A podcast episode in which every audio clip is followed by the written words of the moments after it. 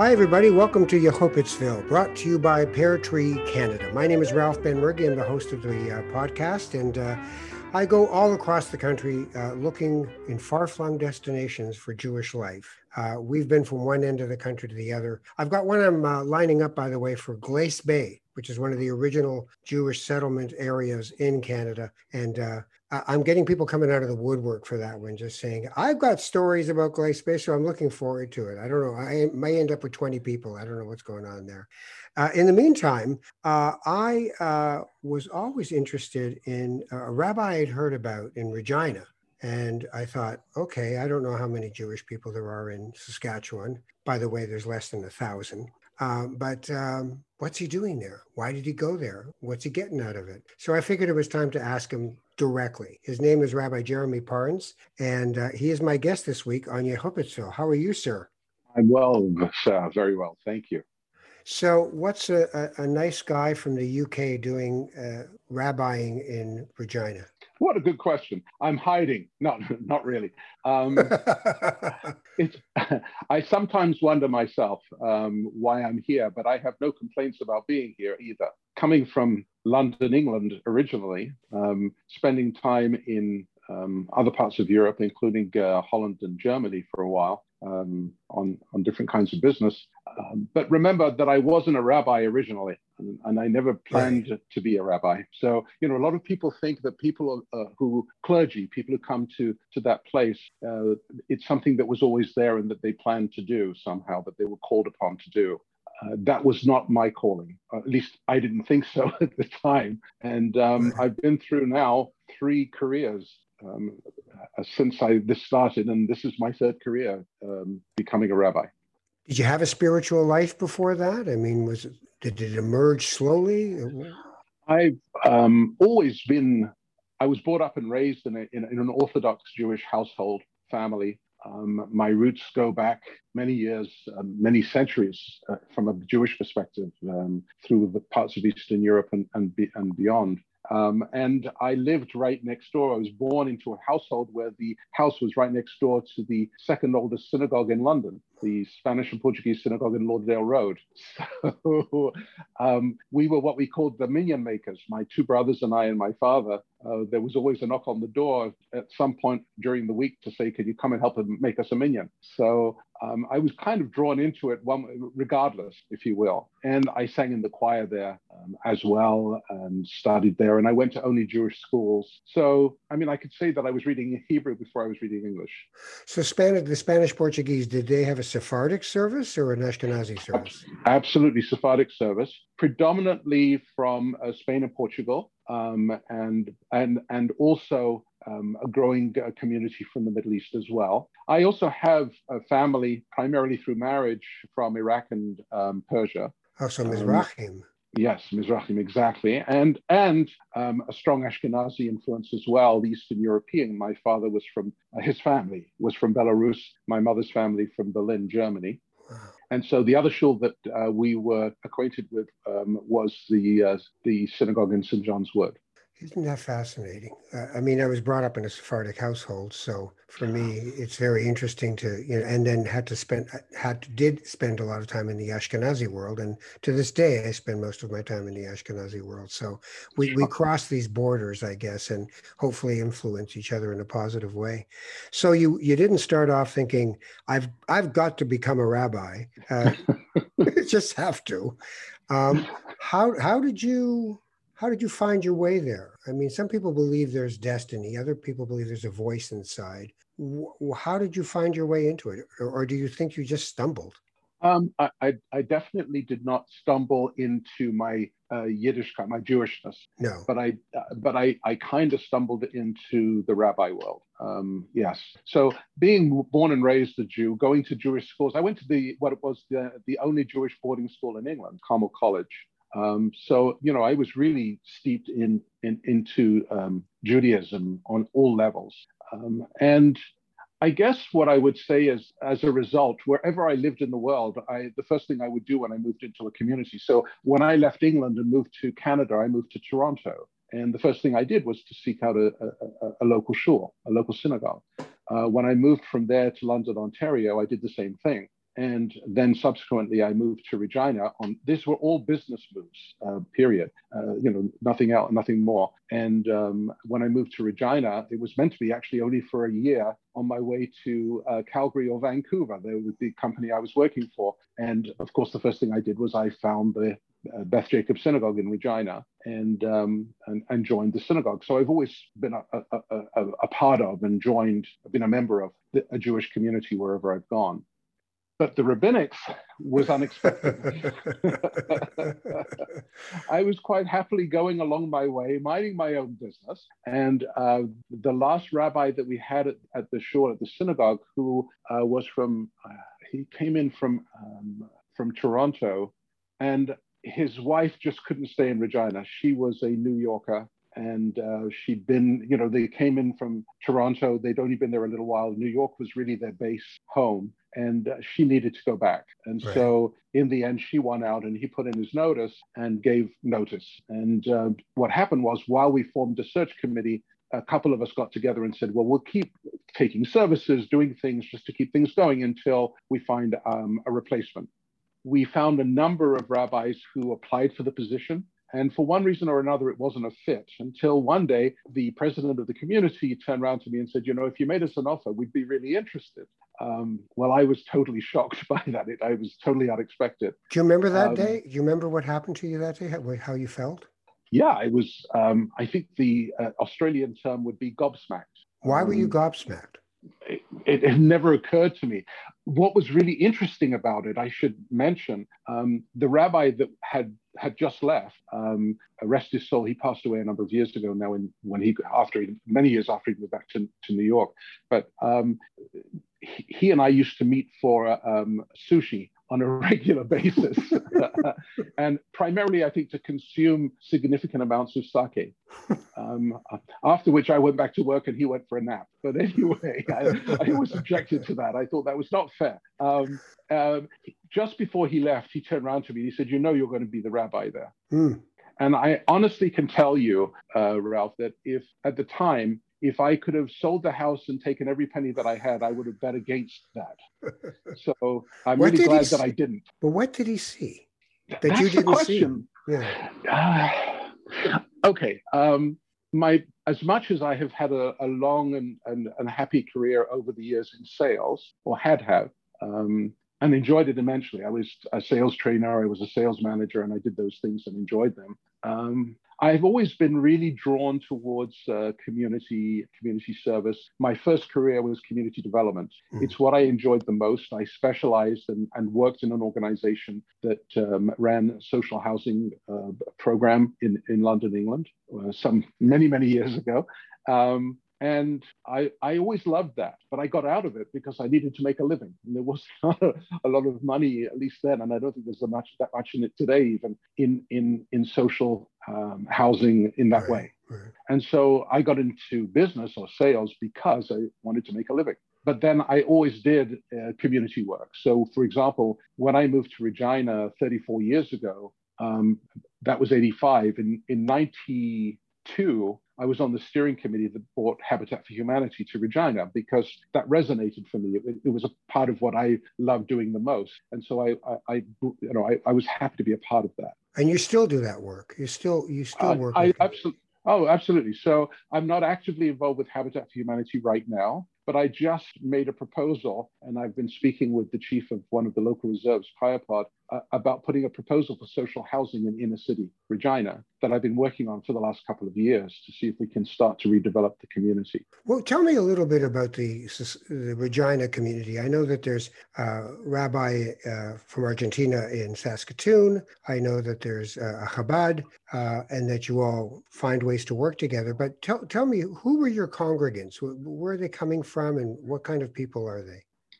Um, our congregants, well, I mean, we're a small community, as you can well imagine. You, you, mentioned the, the population of Jews in the whole of Saskatchewan. So, you know, in, in Regina, we're, we're, there is a small number of Jews, although that has expanded somewhat uh, with uh, the arrival of, of Israelis to Regina. Uh, primarily of initial Russian descent and then moving to, to Israel. And, and, and then it just, you know, a percentage, we know a percentage of those who had gone uh, to Israel. It didn't really work for them. Um, whether it was drums, drop, bombs dropping where they lived or, or, whatever. And so they needed to move. And um, we, would, we had them come here.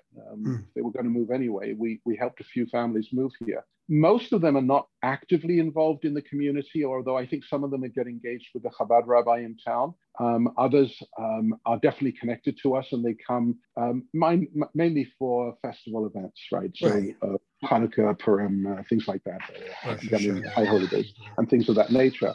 On the, on the other hand, um, the, the, the, the, sort of the base foundational community that we have here is Regina-based Canadian families, uh, essentially, or Canadians that have moved from other cities um, to Regina. And um, they um, they represent the core of the community here. And they are people, a lot of them are, are now retired, of course, but we've got a lot of young families as well, primarily in real estate at the university and, and so on. It's fairly uh, sort of uh, spread out. In, in, your uh, particular case, uh, you uh, studied in a tradition that's not what most people are used to, which is Jewish renewal, and got your ordination from Reb Zalman, I would assume. Um, yes. So, uh, how does Jewish Renewal, which I, am a part of as well, uh, and you also, like me, are are uh, part of the Hashpa'ah program, which is the spiritual directors program. But how did you find your way to that? Um, absolutely. So you mentioned um, uh, Anibal, Anibal Mass, the rabbi in uh, um, Shaare Zedek in Winnipeg, right. who's from Argentina. Before he was the full-time rabbi there, the previous rabbi was Rabbi Alan Green. Alan um, was the rabbi that I connected with when I first took over as the rabbi, um, de facto rabbi here in Regina for Beth right. Synagogue. Um, I felt that it was critical because then, I, of course, I wasn't a rabbi at that time back in 1998. Um, well, you I were needed... a rabbi, but you just didn't know it yet. Yeah. uh, I, I, in fact, the lunch meeting that we had in Winnipeg, when I mean, I developed this relationship with Alan over the years, and and and one day he turned around to me and he said, "Stop messing around. Go get go be a rabbi." And, Everybody's telling you to be a rabbi, and you're saying, eh, "Never mind. I'm I'm fine. I'm fine the way I am." Yeah. It's kind of, it's kind of crazy. Exactly. It was really kind of interesting. I, it's, it's as if everybody else knew that I needed to be a rabbi except for me. Yeah. so how did you end up I, in renewal? Well, it, so I said to Alan, first of all, you know, most people they decide they're going to become a rabbi or whatever. They it's a calling from above. I feel at this point that my calling is coming from below. I, I don't know. and um, of course, he told me the story about the, the guy whose father died, and uh, about a month after he passed away, he goes to his rabbi and says to him, "Rabbi, um, I keep getting this recurring dream that my father comes to me and tells me that I should be a rabbi for this congregation." like in my little town. And the rabbi turned around to me and he said, That's beautiful. Better it's the congregation that should come to you and tell you that you should be a rabbi so, so um, Alan basically turned around and said, Look, you're doing it, you are it. Stop messing around, be a rabbi. And I said, Okay. I felt at that point a bit like Groucho Marx. Um, any um, club that would have me as a member, I don't want to belong. That's Woody Allen. Exactly. I mean, I, I can't see a fit with me in any traditional um, right. situation like that. And he said, Well, actually, there's a place where you can go that will fit with you perfectly. I know you well enough, he said, that I know this is what you should be doing and this is where you should be studying. So uh, that's how I got to renewal. He, he had he he was a renewal rabbi. Alan is a renewal rabbi. He was also uh, trained at JTS, the Jewish Theological Seminary but he took a second smicha with uh, Reb Zalman at, at Aleph. Hmm. And um, so he gave me the a name, a contact, Rabbi Marcia Prager, uh, who's my my she's the Rosh Yeshiva, she's the head of the program and one of my teachers. Um, and so th- that's also a funny story. I mean, I'm calling from you know little over, loose overshoe, Saskatchewan. I'm calling from Regina, and I get a hold of Marcia, Reb Marcia, and I'm I'm saying, okay, I, I'm inquiring about the Aleph ordination program, and I'm really interested in you know in the process. And she said, that's great. Where are you? And I said, well, okay, I got to. She's in Philadelphia, right? Yeah, so yeah. I said, I said, okay, um, you probably don't know it, but it's a little town called Regina. And she said, is that anywhere near Fort San? And I said, yeah, it's right down the road from Fort San. She said, well, I've been going there for about 18 years, uh, teaching at a, at a retreat center, at a Christian retreat center. Um, and that was the opening conversation. Isn't that wild? It's wild. So you do it, uh, and do you your congregation, Beth Jacob, is it a renewal con- congregation? It is now. So how how do the people who were there b- before you became the rabbi, how did you bring them across the bridge from conservative Judaism, for instance, uh, to Jewish renewal, which really, you know, is for those who don't understand or know it, is is, is really kind of fusion of Hasidic and Buddhist and Jewish and experiential and embodied Judaism and all these things. How, how did you, because I remember Reb Zalman once told a story where he'd gotten hired at a synagogue and um, the Friday night, he, he, puts all the prayer books away and he has everybody come in and he has them do guided meditations for the Kabbalat Shabbat service. And then uh, the somebody from the board calls him on Sunday and says, "We've got a meeting on Tuesday. We'd love to have you come." Says, sure. So he goes to the meeting. They, he walks in and they have the stack of, of Sidurim on, on the table, and the, and the guy says, "We bought these for a reason. We'd like you to use them." And he realized that he had not brought the people in the congregation along with him. He had just tried to bring himself to them. So how did right. you so how did you cross that bridge? That's exactly the point though. That's what you have to do. You have to hold the whole time um, you have to hold the understanding. A, a good leader uh, can only lead well as long as they don't go too far ahead of everybody else. So you have to be able to maintain contact, maintain the, the uh, solid contact with your congregation or with your community, and still be bringing them forward into where we need to go. And um, it's taken, it's been a long and um, um, I, I don't want to say slow, but certainly cautious process of working with the congregation. Plus, the congregation itself is, has slowly changed dynamically over the years um, as well. But the first step was, in fact, was to um, look at the concept of being an egalitarian or an equal, uh, gender equal community, which uh, in itself was a big shift. Um, and that was a lot of work. And that was the hardest one for me, was to, to, to get that going. Um, I had an advantage in that I took over as the rabbi in 98, uh, as I mentioned to you, but I'd been in the community since 85. So I was already fairly familiar and I had good relationships with the community before all of this happened. And in fact, it was from them that this took place. And then from there, it was a matter of just moving slowly forward. And I remember the first thing I wanted to do was to get to this point where we counted women in the minyan mm-hmm. and how we're going to do that. And so I wrote several articles. I invited anyone who wished to to write articles for or against, however they wanted to, in our uh, monthly uh, shofar uh, our own particular monthly bulletin that goes out to the community. Um, I fielded a number of calls, most of them complaints about the articles, um, which was great. To me, that's a good thing. Um, from my perspective, uh, rabbinically, the whole point is, you know, two Jews, three, three, three points of view. Mm-hmm. Um, and and we, we learn and we study and we grow by collegial argument and discussion.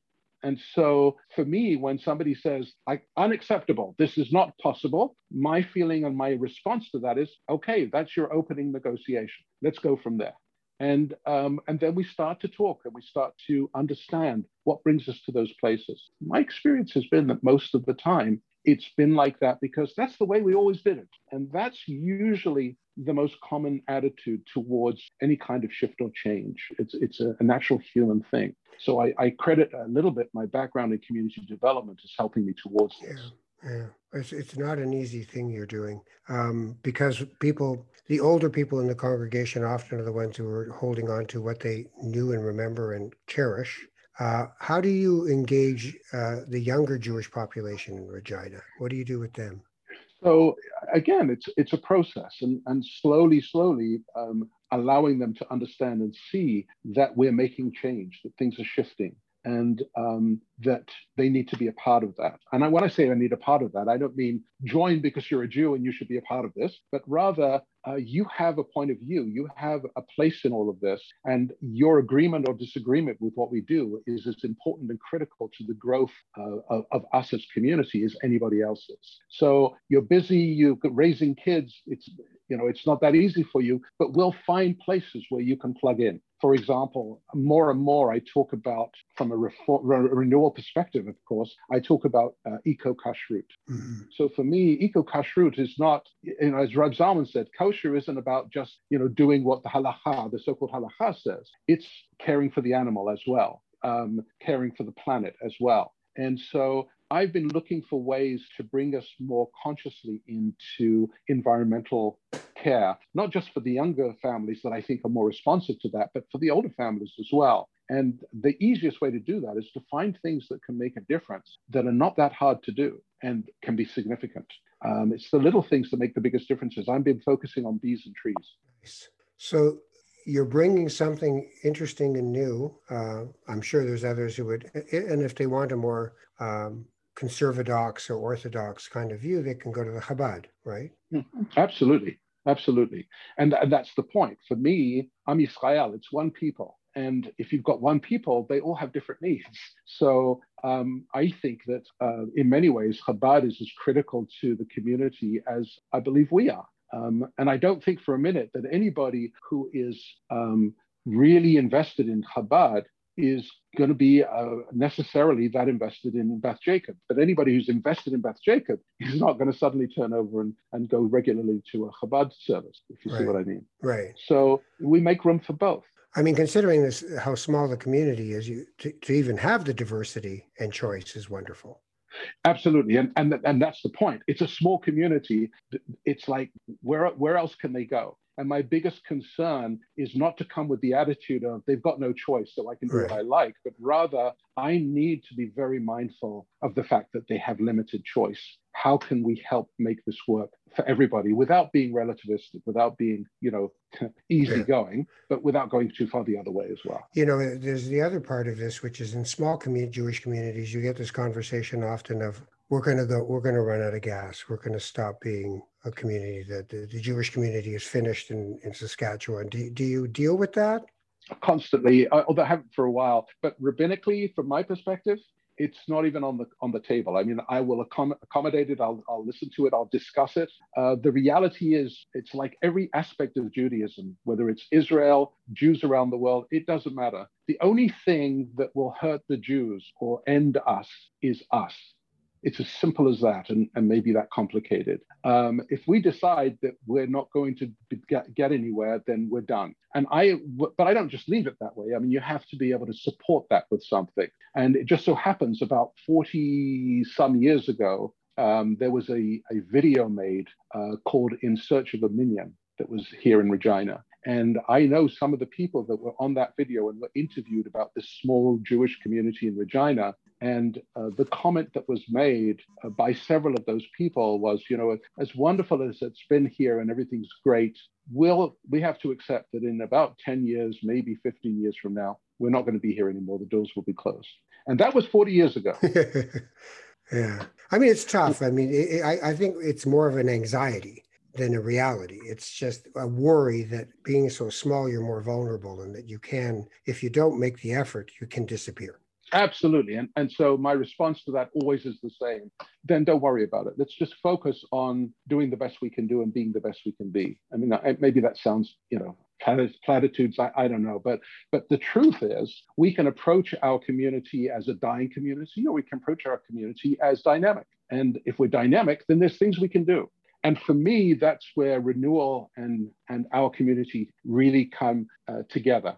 Um, I'm on the board of Aleph, uh, Alliance for Jewish Renewal. Um, and I had stepped off for a while, but I was the past chair of Aleph as well at one point. Right. And when I first took over as chair of Aleph uh, many years ago, my my what I said to our board was renewal is, is, is all about being a, a, laboratory. We're on the cutting edge of Judaism. We're constantly pushing the boundary of Judaism as it evolves into the next, you know, the next era, the 21st century. And I see us as like the, as the children of Israel in, in the Midbar. We're a Midbaratory. That's what we are we we are the ones that have who sit on the edge. But what's interesting about that is that I don't believe that Jews are the people of the book. We're the people of the tzitzit, the fringes. We are always on the fringes. We're always on the edge.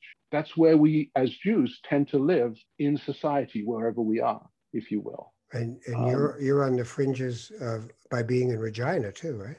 Exactly. So so so what's new? That's that's been the same for thousands of years. So why are we worrying about that? Like why do we keep going back to that stuff? Let's keep going forward. Let's let's let's uh, live into our our dynamic of, of who we really are. So when you think of um, the Jewish population of the province in general.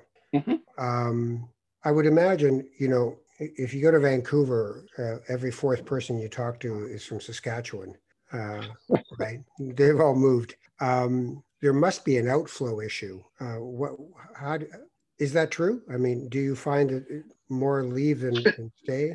It's been consistently true for, since Jews came to Saskatchewan in the late um, 1800s. And our community, our Beth Jacob Synagogue, is, was founded a year before Regina became a city. Mm. Um, and so, and, and it's continued to be that way. In other words, for a while there, it grew because people, what they did was they immigrated from the from the from the farms, from the fields of Saskatchewan into the, the centers, the main centers, which have now concentrated into Regina and Saskatoon, the two main cities. And from there, as they got on, they started to move out again. And people are still doing that.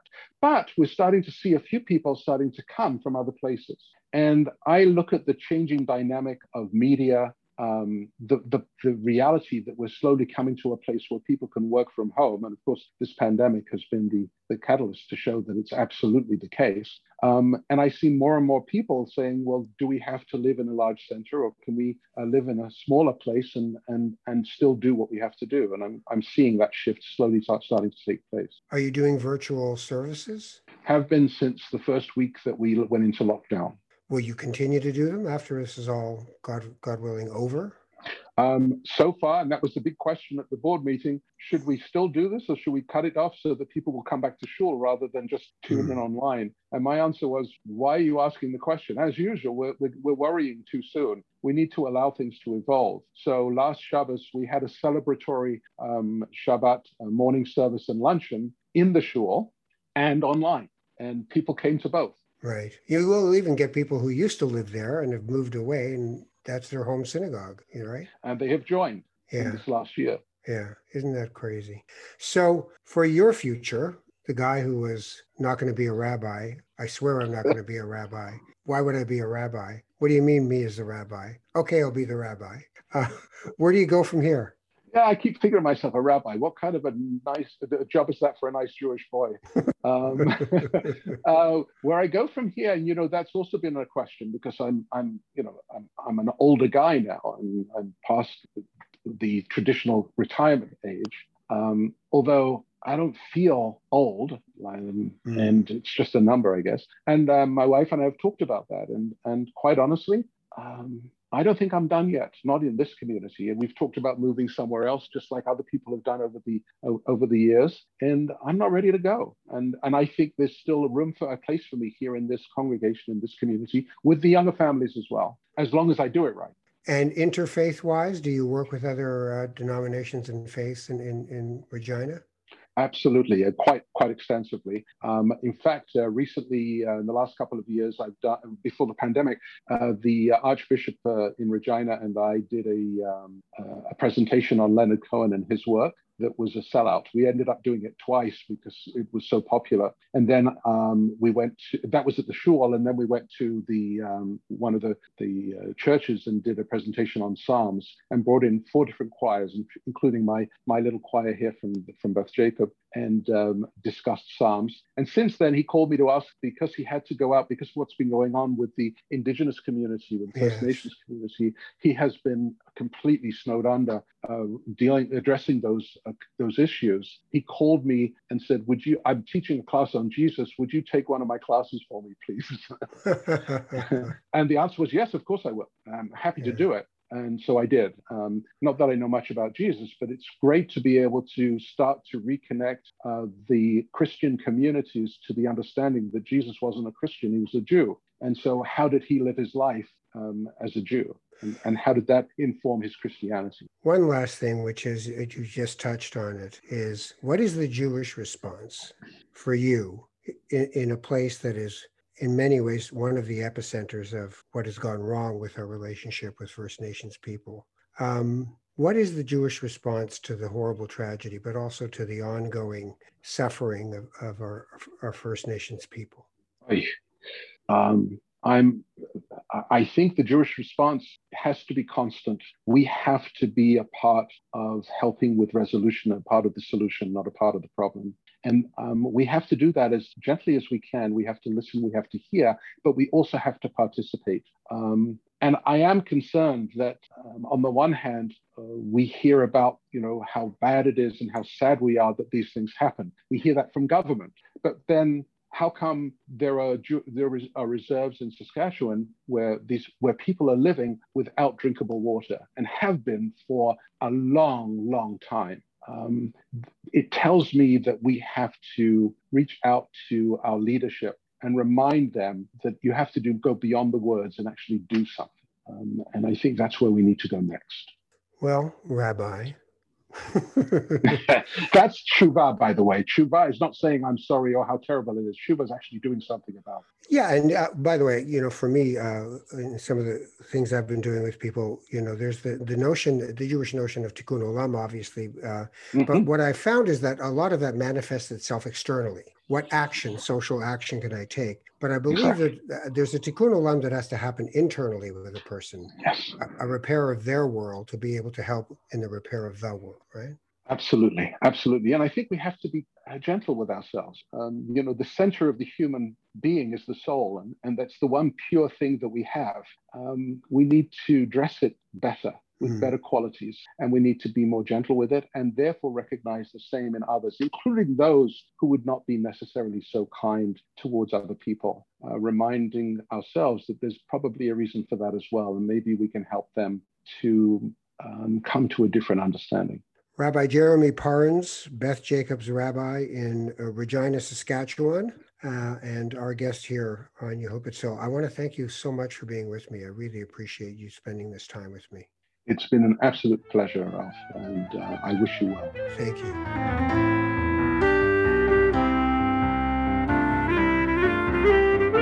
Well, this has been Yehupetzville, sponsored by Pear Tree Canada reducing the after tax cost of giving for Canadian major gift donors. Learn more at peartreecanada.com. I'm your host, Ralph Benmergui. Our producer is Michael Fraiman.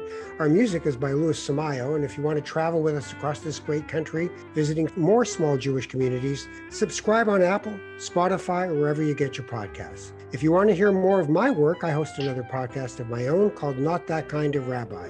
And if you want to hear more Canadian Jewish stories, you can find them at the Canadian Jewish News' website, thecjn.ca. Thanks. We'll see you next time in Yehupetzville.